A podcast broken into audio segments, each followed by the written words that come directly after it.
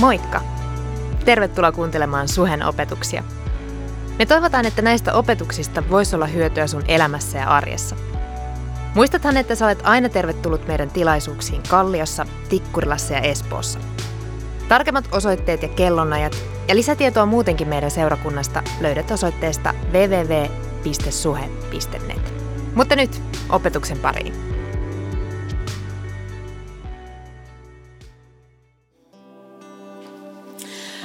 Oikein, oikein hyvää sunnuntaita myös mun puolesta. Mä oon Kirsi, kiva nähdä sua.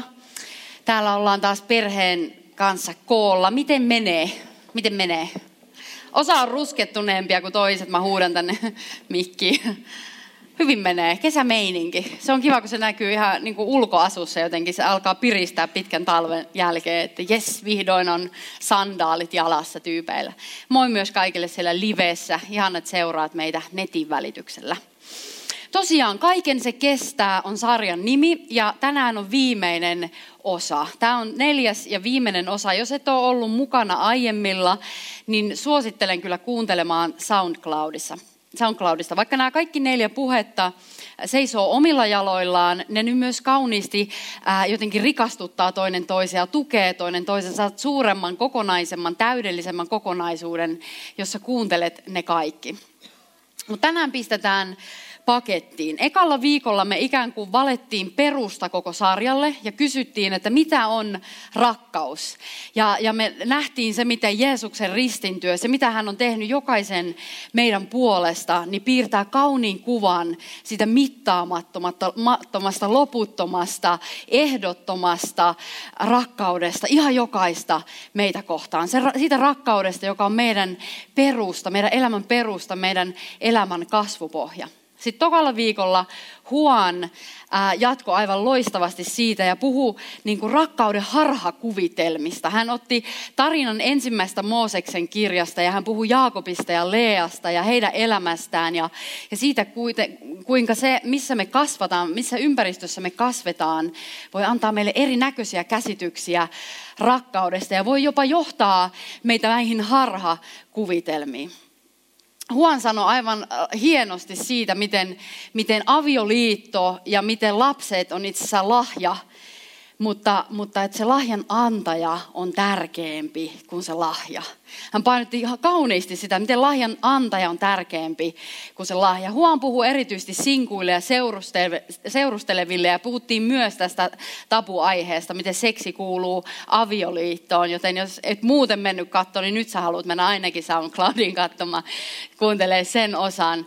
Ja sitten viime viikolla Rauno ja Hanna-Lisa Kokkola, meidän perustajapastorit, niin ne otti mahtavasti kopin tuosta avioliittoteemasta ja vanhemmuuden teemasta ja, ja puhuvat muun muassa siitä, että miten rakkaus on valinta. Miten meillä on joka päivä mahdollisuus rakastaa meidän kumppania, rakastaa meidän ystäviä, rakastaa meidän lähimmäistä, missä ikinä me sitten kuljetaankaan. Ja yksi teema, mikä itse asiassa on jotenkin ollut joka viikko mukana. Yksi teema, mitä me on haluttu korostaa, on se, että me rakastetaan, koska Jumala rakasti ensin. Aivan niin kuin Sini sanoo, niin Jumalan rakkaus kestää kaiken. Se kestää kaikki meidän epäilykset, se kestää kaikki meidän kiukut, se kestää myös sen, että me aina ylistetään ja kiitetään häntä. Se kestää aivan kaiken. Ja, ja hän on jopa ennalta nähnyt kaiken, mutta, mutta just se, että me rakastetaan, me ihmisinä rakastetaan, koska Jumala rakasti ensin. Meissä vajavaisissa tyypeissä ei ole sitä rakkautta, millä rakastaa Jumala, millä rakastaa toinen toistamme, millä rakastaa niitäkin tyyppejä, joita on tosi hankala jotenkin henkilökohtaisesti rakastaa.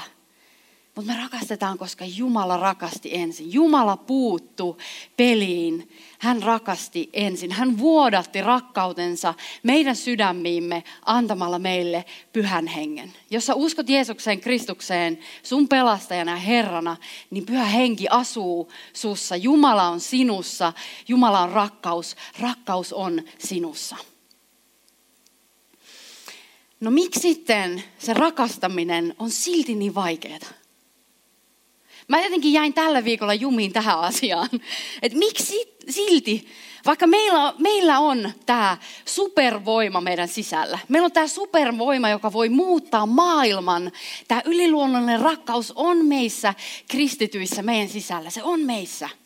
Miksi silti on edelleen vaikeaa rakastaa ihan jokaista, palvella ihan jokaista, kunnioittaa ihan jokaista? Miksi on edelleen niin vaikea laittaa aina toisen etu oman edun edelle?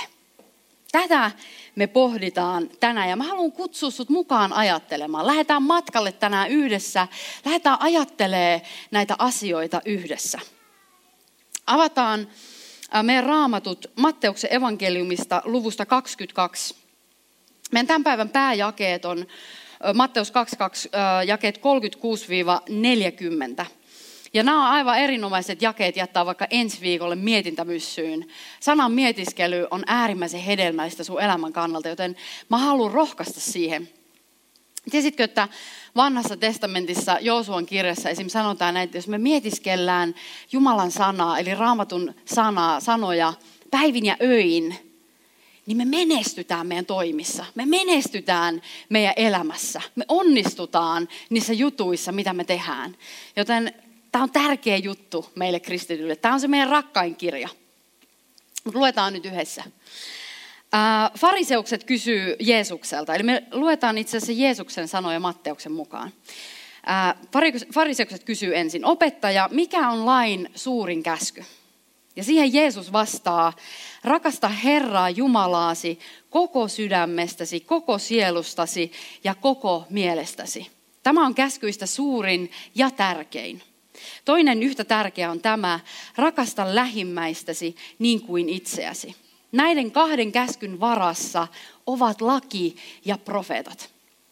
Jos olet ihan ensimmäistä kertaa seurakunnassa, et tunne Jumalaa, niin mä puhun tänään pääsääntöisesti meille kristityille, mutta, mutta me ollaan aivan kristinuskon ytimessä tänään. Nämä kaksi jaetta, joita me, tai neljä jaetta, joita me just luettiin, niin sisältää vanhassa testamentissa annetut kymmenen käskyä ja kaikki profeettojen kehotukset ne täyttää, nämä, nämä neljä jaetta tai nämä kaksi pääjaetta tässä, 37 ja 38, niin täyttää sen kaiken. Me ollaan ihan kristinuskon ytimen ytimessä. Tässä, tässä ei ole koskaan ollut kyse sääntöjen noudattamisesta tai mitä saa ja mitä ei saa tehdä, vaan kristinuskossa on aina ollut, siinä on nyt kyse ja on aina ollut kyse suhteesta suhteesta Jumalaan ja suhteesta toisiin ihmisiin. On kyse suhteesta elävään Jumalaan ja suhteesta toinen toisimme. Kun me rakastetaan Jumalaa, niin se alkaa meissä automaattisesti synnyttämään rakkautta häntä kohtaan ja myös toinen toistamme kohtaan. Joten kun meidän rakkaussuhde Jumalaa kohtaan syvenee ja syvenee ja syvenee, me saadaan nähdä, että meidän elämässä rakkaus ihmisiä kohtaan lisääntyy ja lisääntyy ja lisääntyy. Ja sen takia me itse asiassa parkkeerataan meidän auto nyt tähän jakeeseen 37 tänään. Rakasta Herraa Jumalaasi koko sydämestäsi, koko sielustasi ja koko mielestäsi. Tuossa 92. tuossa viimeisessä kohtaa ei lue sitä koko, mutta mä lisäsin sen siihen, koska se lukee alkukielestä ja se on myös sen sanoman kannalta hyvin kriittinen. Niin sen takia mä lisäsin sen tuohon 92. Mutta tota, Uh, Mutta me pysähdytään tähän, koska tuo jälkiosa, rakasta lähimmäistäsi niin kuin itseäsi, on pääasiassa seurausta tästä ensimmäistä. Tämä on yhtä tärkeä juttu, että me rakastetaan itteemme ja me rakastetaan toinen toisiamme, mutta se lähtee siitä, että me rakastetaan Jumalaa. Ja siinä kohtaa muistetaan se, mitä me jo äsken sanoin, että Jumala rakasti meitä ensin. Mutta me puhutaan aidosta välittämistä, semmoista sydämen tason välittämistä ja rakkaudesta toinen toistamme kohtaan ja Jumalaa kohtaan. Ja sen takia me halutaan parkkeerata tähän kohtaan, koska, koska me ei puhuta siitä, että me tehdään se, mikä on hyvä, tai että me tehdään, koska me tiedetään, tai että me rakastetaan, koska me tiedetään, että se on oikein. Vaan että me rakastetaan, koska me oikeasti, me, se nousee meidän sydämestä – että tietyllä tavalla se, että kun me tiedetään, että se on oikein, niin sekin on hyvä asia. Se on hyvä asia lähteä siitä opettelemaan rakastamista. Mutta se on vähän sama asia, kun me ollaan tässä formulakisoissa ja se meidän upea formula-auto jää siihen lähtöruutuun. Tiedätkö, auto on mieletön, siinä on ihan mielettömät hevosvoimat, kuski näyttää hyvälle, sillä on kaikki vermeet päällä, mutta sitten se auto on siinä lähtöruudussa. Niin tänään laitetaan siihen bensaa ja lähdetään liikkeelle. Koska jos me jäädään lähtöruutuun, niin meiltä jää se koko rata kokematta. Meiltä jää jokainen mutka, jokainen kurvis, se huuma, mikä syntyy sitten, kun sä ajat ihan täysiä, niin se kaikki jää kokematta, jos me jäädään siihen lähtöruutuun. Nyt mä haluan kutsua tänään, pistän bensaa ja, ja pistän kaasupohjaa ja vroom? Oli auto mikä tahansa, mullakin on pösö nykyään, ei se lähde mihinkään, mutta ei välitetä siitä. Ainakin musta tuntuu siltä, että mä ajan täysin. Rakasta Herraa Jumalasi koko sydämestäsi, koko sielustasi ja koko mielestäsi. Nämä sydän, sielu ja mieli tietyllä tavalla on aika pitkälti sama asia. Tämä sydän kuvastaa meidän tunteita, sielu kuvastaa itse asiassa tunteita ja mieltä, ja tämä mieli kuvastaa meidän ajatuksia. Eli tässä selvästi Jeesus haluaa painottaa meille, meille jotain, kun hän sanoo kolme kertaa. Ja sydän myöskin ää, raamatussa tarkoittaa usein sielua, sitä meidän sisäistä ihmistä. Tämä on nyt hieman sekavaa, kun se on tässä tunteet, mutta se on myös se sielu. Eli sydäntä usein kuvataan meidän sisäisenä ihmisenä, eli sieluna. Ja tämä sielu sisältää sekä meidän ajatukset että meidän tunteet. Siksi on sydän, sielu, mieli. No jos me nyt mietitään tällä tiedolla uudestaan, mitä Jeesus sanoo meille, niin Jeesus sanoo meille, että meidän tulisi rakastaa Jumalaa kaikilla meidän ajatuksilla ja kaikilla meidän tunteilla. Meidän tulisi rakastaa Jumalaa kaikilla meidän ajatuksilla, kaikilla meidän ku, tunteilla. Ja kunnioitus on niin kuin, suuri osa rakkautta. Ja mä ajattelin, että se hahmottaa meille jotenkin hyvin, jos mä ajattelen, että meidän tulisi kunnioittaa Jumalaa kaikilla meidän ajatuksilla ja kaikilla meidän tunteilla. Ja sitten Jeesus sanoo vielä sen, että se on kristityn elämän tärkein asia. Kun häneltä kysytään, että mikä on se tärkein juttu, niin Jeesus vastaa, että rakasta Herraa Jumalasi kaikilla sun ajatuksilla ja kaikilla sun tunteilla. Eikö se ole aika kova juttu? Se on, se, meidän, se sielu on se meidän elämän lähteen alue. Sanalaskuissa sanotaan, että varille ennen kaikkea sun sydäntä, eli sun sielua, koska se on se meidän elämän lähde. No jos me mietitään hetki, että minkälaisia ajatuksia ja tunteita meillä on ollut vaikka tässä viime viikolla tai tänään, niin me nähdään, että hei, me tarvitaan vähän jeesiä tässä jutussa, eikö niin? Ensimmäinen Johanneksen kirje palataan sinne. Se oli, äh, mä puhuin siitä silloin ekalla viikolla, ja palataan sinne takaisin, koska sieltä jäi muutama jae mun mieleen, mistä mä en päässyt eroon. Ja ne aina nousi mun mieleen, kun mä kysyin Jumalta, että hei, mistä mun pitäisi puhua tänään? Niin nämä jakeet nousi mieleen. Ensimmäinen Johanneksen kirje, luku 2, jakeet 15-17. Ihan huikeat jakeet. Siinä sanotaan meille näin. Älkää rakastako maailmaa, älkää sitä, mikä maailmassa on. Jos joku rakastaa maailmaa, isän rakkaudella ei ole sijaa hänessä. Sillä mitä kaikkea maailmassa onkin, ruumiin halut, silmien pyyteet ja mahtaileva elämä, se kaikki on maailmasta, ei isästä. Ja maailma himoineen katoaa, mutta se, joka tekee Jumalan tahdon, pysyy iäti. Eli maailma ohjaa meitä himoamaan fyysisiä nautintoja, fyysistä nautintoa. Eli tämä li, ää, ruumiin halut, vähän niin kuin lihalliset, meidän fyysiset himot. Maailma ohjaa meitä ää, himoitsemaan kaikkia fyysistä nautintoa. Sitten se, sit se ohjaa meitä ää, haluamaan kaikkea, mitä me nähdään meidän silmillä. Ah, uudet kengät, uusi videopeli, tai tuon naisen mä haluan, tai tuon miehen mä haluan. Mitä ikinä me nähdään meidän silmillä – niin maailma tarjoaa sitä meille. Se ohjaa meitä sitä kohtaa haluamaan vaan niitä asioita. Ja sen lisäksi maailma tarjoaa meille ylpeyttä meidän omista saavutuksista, meidän omista, omasta omaisuudesta ehkä. Tämä mahtaileva elämä, josta Johannes kirjoittaa. Että me oltaisiin vaan ylpeitä siitä, mitä meillä on. Ja, ja miten paljon omaisuutta ja bisneksiä tai mitä tahansa me on saatu kerrytettyä meille itsellemme. Maailma ikään kuin tarjoaa meille tällaisia himoja ja haluja ja ylpeyttä meistä itsestämme. Mut, ja noissa asioissa, mitä mä sanoin, ei ole itsessään mitään pahaa. Me kaikki tarvitaan kenkiä. Me kaikki, no ei kaikki kyllä pelaa videopelejä. Jotkut pelaa videopelejä, mä tiedän. Täälläkin jotkut, osa pelaa videopelejä. En mä puhu, ei niissä asioissa. Seksi on hyvä asia. Se on äärimmäisen ihana asia. Ei ne asiat ole se juttu, mutta maailma pyrkii niin, että me oltaisiin niiden asioiden ohjaltavissa. että ne ohjais meidän elämää versus esim. se, että pyhä henki ohjaa meidän elämää. Maailma pyrkii siihen, että meidän elämä olisi ohjattavissa näillä asioilla, himoilla, haluilla, mitä mä voin saada. Toisin sanoen, että meidän ajatukset ja meidän tunteet on täynnä näitä asioita. Meidän ajatukset pyörii siinä, niissä nautinnoissa, niissä himoissa, mitä mä voin tänään ostaa tai mitä mä, mitä mä, mitä mä tänään haluan tai, tai mikä olisi se juttu, mikä auttaisi mua nyt tähän juttuun, kun mulla on vähän huono mieli. Että me ajatukset ja tunteet vaan pyöris kaiken näiden maailmallisten asioiden ympärillä. Vaikka ne asiat itsessään ei ole huonoja.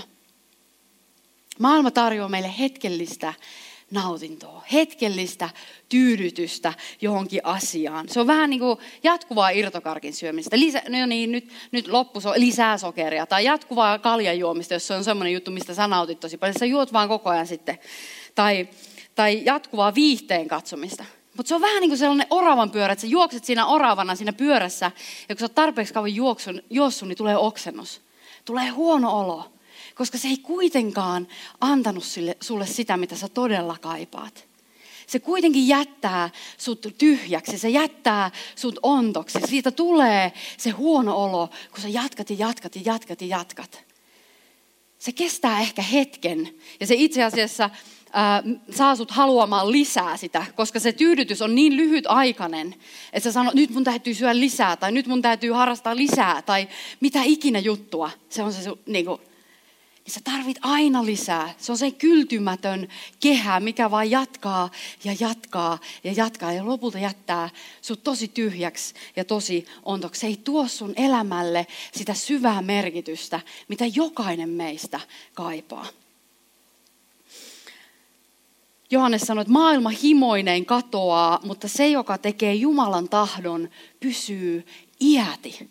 Jumalan tie. Jeesus sanoi, että mä oon tie, totuus ja elämä. Ja hän on tie, joka vie jonnekin. Ja se on yltäkylläisen elämän tie. Ja se on pysyvä tie. Se on kestävä tie. Se on rakkaus, joka kestää kaiken.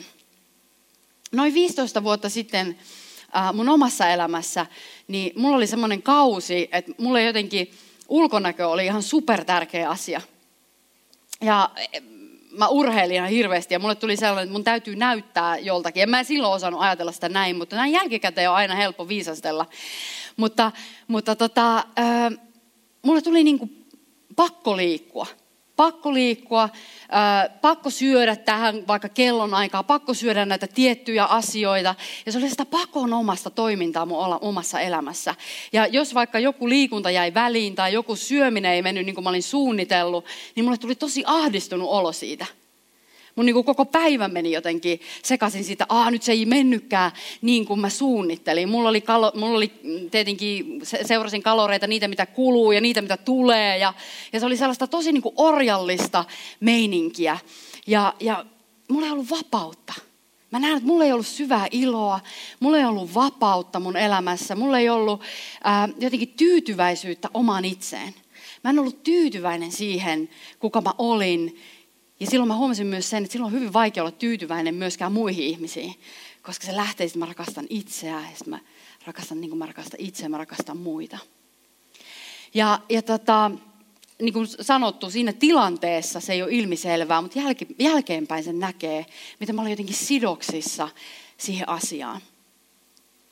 Jos jostain muusta asiasta kuin Jeesuksesta tulee meille meidän elämän tärkein asia – niin se näkyy meidän elämässä.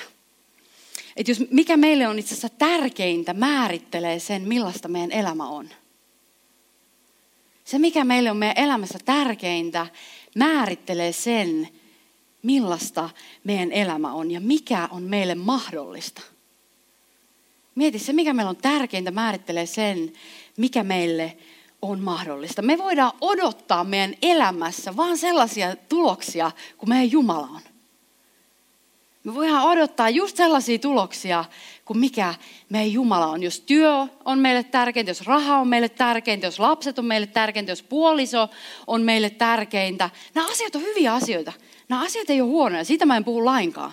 Mutta se on meidän tärkein asia meidän elämässä. Ja raamatullinen termi silloin, että se on epäjumala meidän elämässä, jos se on epäjumala meidän elämässä, niin se määrittelee sen, mikä on meille mahdollista. Mieti.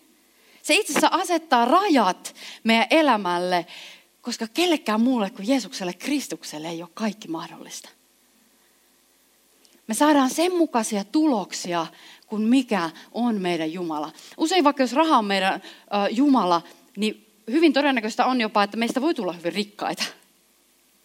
Se voi, jos me, jos me etsitään sitä, että me halutaan vaan paljon rahaa vaikka tilille, niin voi olla hyvin, että se toteutuu. Mutta se ei ole sama asia. Se on kuitenkin rajallinen asia. Raha on rajallista, mutta meidän Jumala, hänellä on kaikki mahdollista. Hän on rajaton, hän on määrätön, hän on mittaamaton.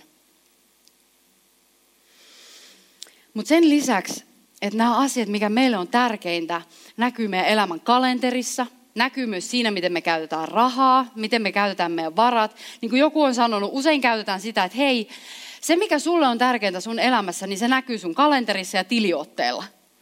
Niin totta, mä uskon, että se on näin. Se näkyy meidän kalenterissa ja se näkyy meidän tiliotteella, mikä on meille kaikista tärkeä asia meidän elämässä. Mutta se näkyy myös meidän ajatuksissa ja se näkyy myös meidän tunnemaailmassa. Ja se on se asia, mistä me tänään puhutaan. Mä en tiedä, mitä sä ajattelet, mutta sä tiedät ja Jumala tietää, mitä sä ajattelet.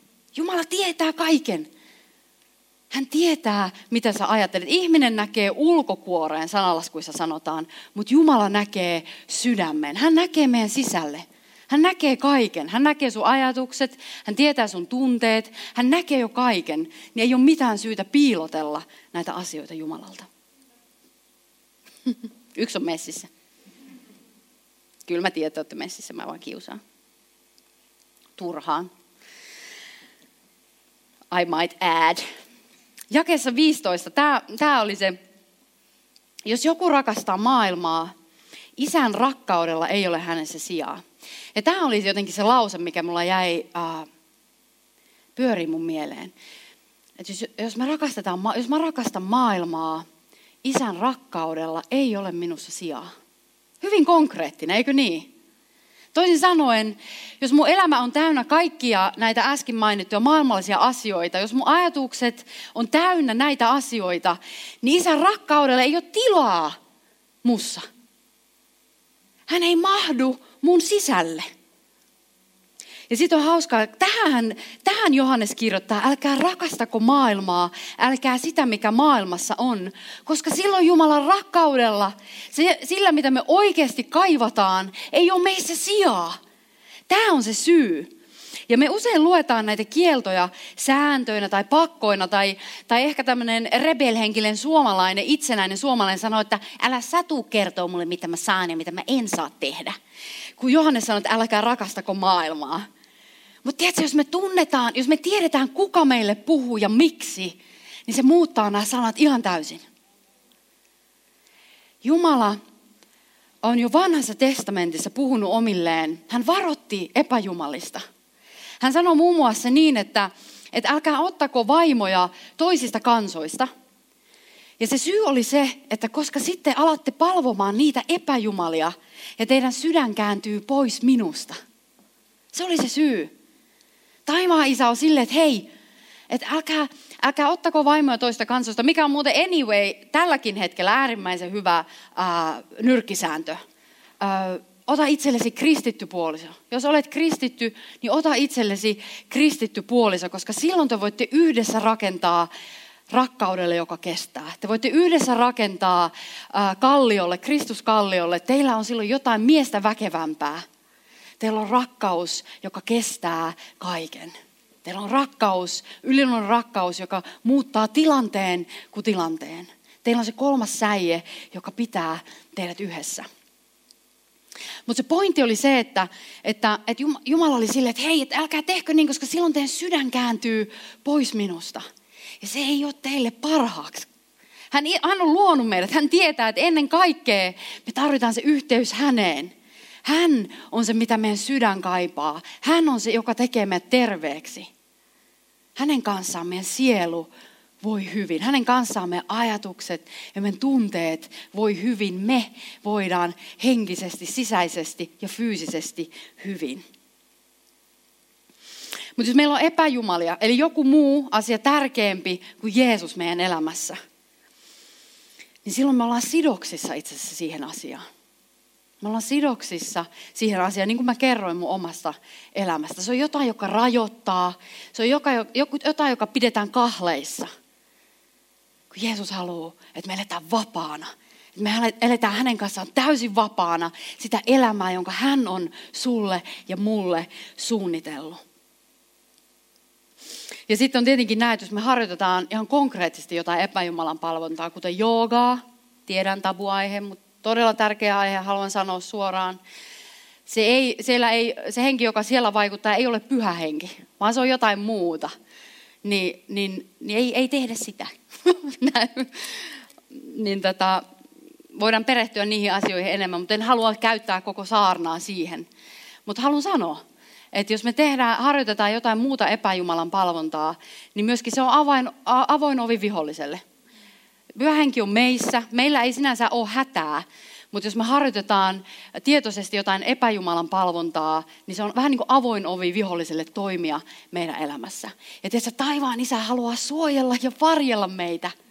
Hän sanoo sen takia, koska hän haluaa suojella ja varjella sinua ja minua kaikelta pahalta.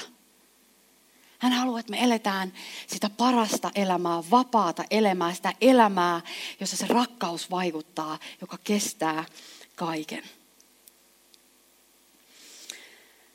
Ja jos meidän ajatukset on täynnä haluja, huolia, meidän täynnä, sydän on täynnä katkeruutta, meidän sydän on täynnä vihaa, niin isän rakkaudella ei ole meissä sijaa, tämän sanan mukaan. Jos joku rakastaa maailmaa sen sijaan, että me rakastettaisiin Jumalaa, niin isän rakkaudelle on meissä sijaa. Se kolahti itselle. Mulla tuli sellainen fiilis, että hei mä haluan, mun, mä haluan tehdä tilaa niin paljon kuin mahdollista vaan, että et isän rakkaus saisi vallata kaiken mun sisällä.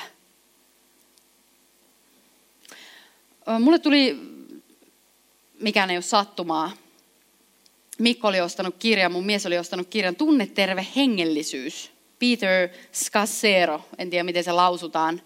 Mutta, mutta hauska oli, mä olin kolme vuotta sitten New Yorkissa Movement Day-nimisessä tässä kristillisten johtajien tapahtumassa. Ja mä olin itse asiassa tämän tyypin workshopissa.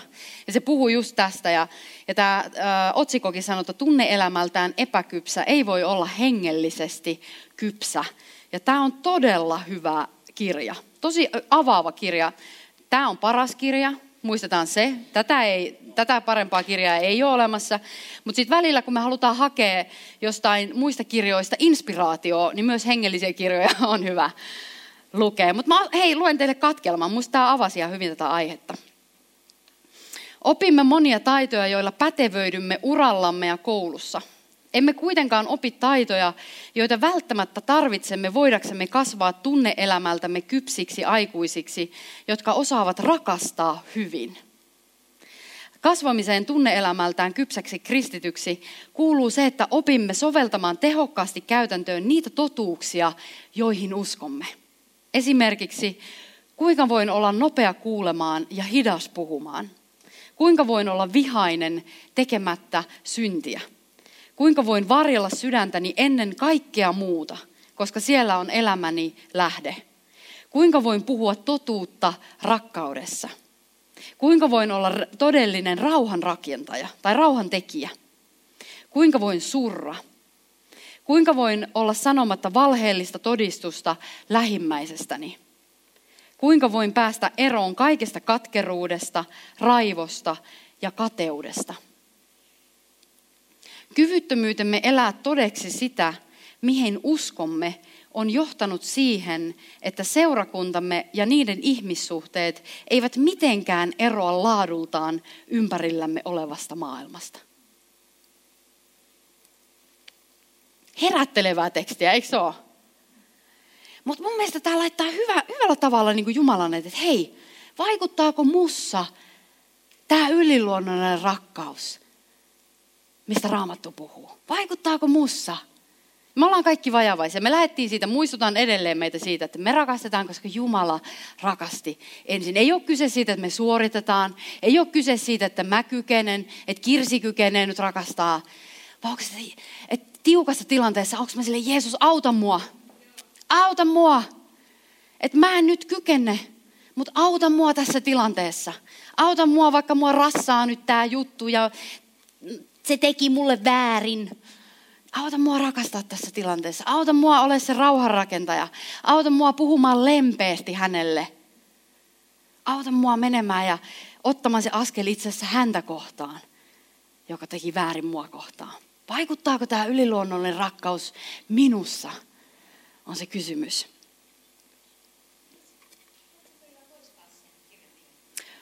Tunne terve hengellisyys. Peter Scazzero, Scatzer, Scatz, no niin. Ehkä me seuraavaan tilaisuuteen laitetaan tuonne seinälle se kirjan nimi. Scazzero, no niin. Apostoli Paavali kirjoittaa toisessa korintolaiskirjeessä tähän asiaan hyvin. No, Paavali kirjoittaa muutenkin lähtökohtaisesti hyvin, mutta toinen korintolaiskirje 10, jakeet 3-5. Me elämme tässä maailmassa, mutta emme taistele tämän maailman tavoin. Taisteluaseemme eivät ole ihmisten aseita, vaan niillä on Jumalan antama voima tuhota linnoituksia. Me kaadamme kumoon järjen päätelmät ja kaiken, mikä nousee ylpeänä vastustamaan Jumalan tuntemista. Me vangitsemme kaikki ajatukset kuuliaiseksi Kristukselle. Me vangitsemme kaikki ajatukset kuuliaiseksi Kristukselle. Nämä taisteluaseet, mistä vaikka Paavali tässä puhuu, niin, niin hyvä rukous, raamatun lukeminen, ylistäminen, voimallisia taisteluaseita. Me tiedetään, että meillä on ö, samalla tavalla niin kuin pyhä henki vaikuttaa, vihollinen vaikuttaa, pyrkii vaikuttamaan meidän ajatuksiin, pyrkii syöttämään valheellisia ajatuksia meidän mieleen. Niin sitten vastaan ne taisteluaseet eivät ole ihmisten keksimiä, vaan on rukous, Jumalan sana, eli totuus, Totuus vapauttaa meidät kaikesta valheesta. Ja ylistäminen, ylistäminen on väkevä taisteluase. Mutta se evankeliumi, ilon sanoma Kristuksesta, Jeesuksesta, se pelastaa meidät kokonaan ja täydellisesti. Se pelastaa meidät ihan kokonaan ja täydellisesti. Pelastaa meidät kokonaan sisältä ja kokonaan ulkoa. Se on prosessi. Se on tämän elämän mittainen kestävä tie. Se on se matka, se seikkailu, jolle me saadaan Jeesuksen kanssa olla. Joka päivä hänen kanssaan hän tekee meissä työtä. Hän tekee meidän sielun terveeksi. Hän muuttaa meidät sisältä ulos. Tai itse asiassa mä sanoisin, että Jumalan rakkaus muuttaa meidät ainoastaan sisältä. Mutta se tulee näkyväksi myös ulkoisesti. Se tulee näkyväksi erilaisena ulkoisena rakkauden olemuksena ja se tulee näkyväksi meidän elämässä rakkauden tekoina. Mutta tämä on kokonaisvaltainen työ, se pelastus tie, jolla me jokainen ollaan, niin se on kokonaisvaltainen työ ja se lähtee meidän sisältä ja se tulee näkyväksi ulkoon, ulospäin. Alussa mä heitin meille kysymyksen siitä, että miksi meidän on niin vaikea rakastaa hetittäin. Miksi se on silti niin vaikeaa, vaikka tämä elämää muuttava voima, tämä evankeliumin voima, pyhä henki asuu meissä – niin voisiko olla, että se vastaus on se, että me ollaan niin täynnä kaikkea muuta kuin häntä. Me ollaan, me ollaan niin täynnä kaikkia muita juttuja, meidän ajatukset on täynnä, meidän tunnemaailma on niin täynnä kaikkea muuta kuin isän rakkautta. Sen takia meidän on myös niin vaikea rakastaa toinen toista. Me ehkä rakastaa itseä. Niin kuin se sananpaikka, että rakasta Herraa kaikella ja sitten rakasta lähimmäistä niin kuin itseä. Ja siinä tunnemaailmalla terveydessä on nämä kolme aspektia. Että me rakastetaan Jumalaa, me rakastetaan meitä itseemme ja me rakastetaan niitä toisia ihmisiä. Nämä kaikki, se on tämä koko juttu yhdessä. Saatteko te kiinni? Mä olin niin fiiliksissä, kun mä, mä en päässyt tästä paikasta yli, niin tota,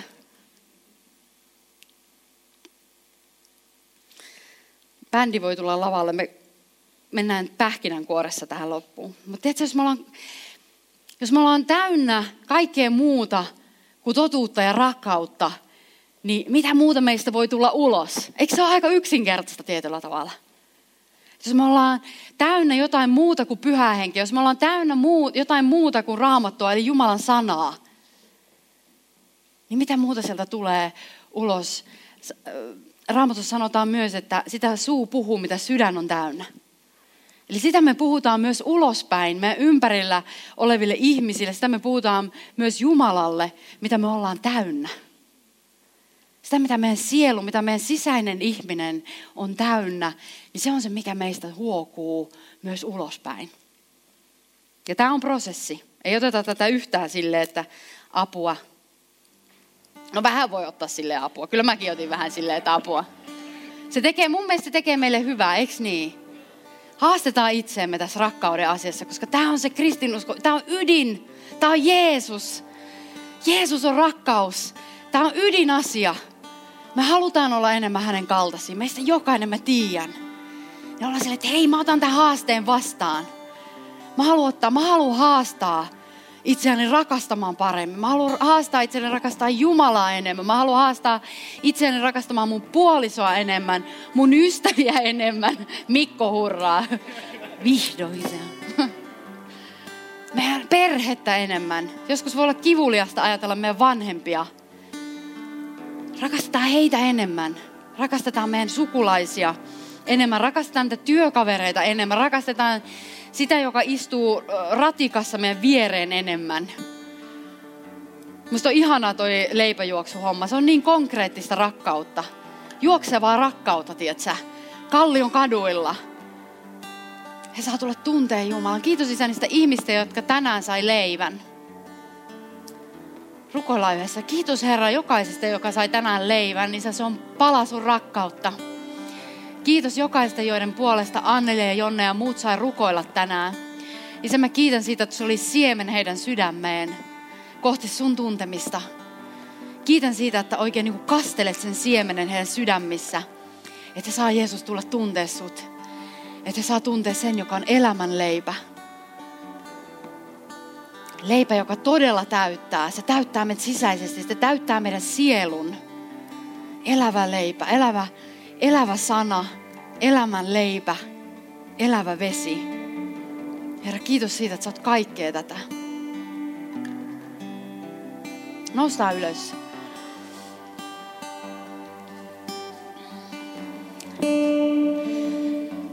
Jos sulle tuli tänään sen fiilis vähän, että apua,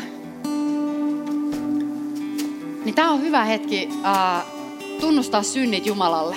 Mä haluan kutsua sut tunnustamaan ne asiat, jos pyhä henki puhuu sulle tänään, jos sun mieleen tuli asioita, joista sä, joista sä haluat tehdä parannuksen, niin vietetään nyt hetki yhdessä Jumala edessä.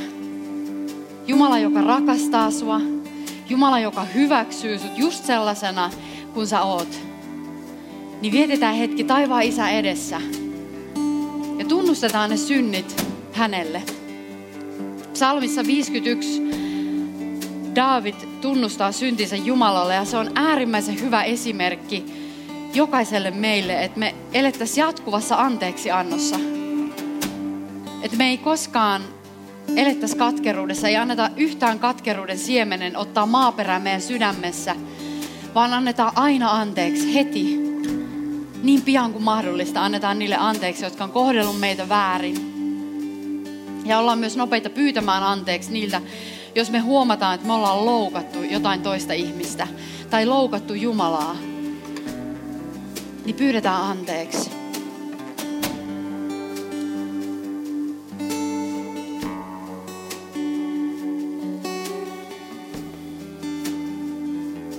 Sitten kun David oli tunnustanut nämä synnit Jumalalle, niin hän pyyti yksinkertaisesti, että Jumala, luo minuun puhdas sydän ja uudista minut anna vahva henki. Niin pyydä mun kanssa tänään. Jumala, luo minuun puhdas sydän ja uudista minut. Anna vahva henki. Jumala, luo minuun puhdas sydän ja uudista minut. Anna vahva henki. Jumala, luo minuun puhdas sydän ja uudista minut. Anna vahva henki. Yes, ylistetä.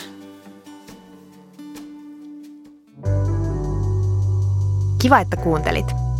Ota rohkeasti yhteyttä, jos haluat tietää Suhesta lisää. Sä löydät meidät Facebookista ja Instagramista nimellä Suhe-seurakunta.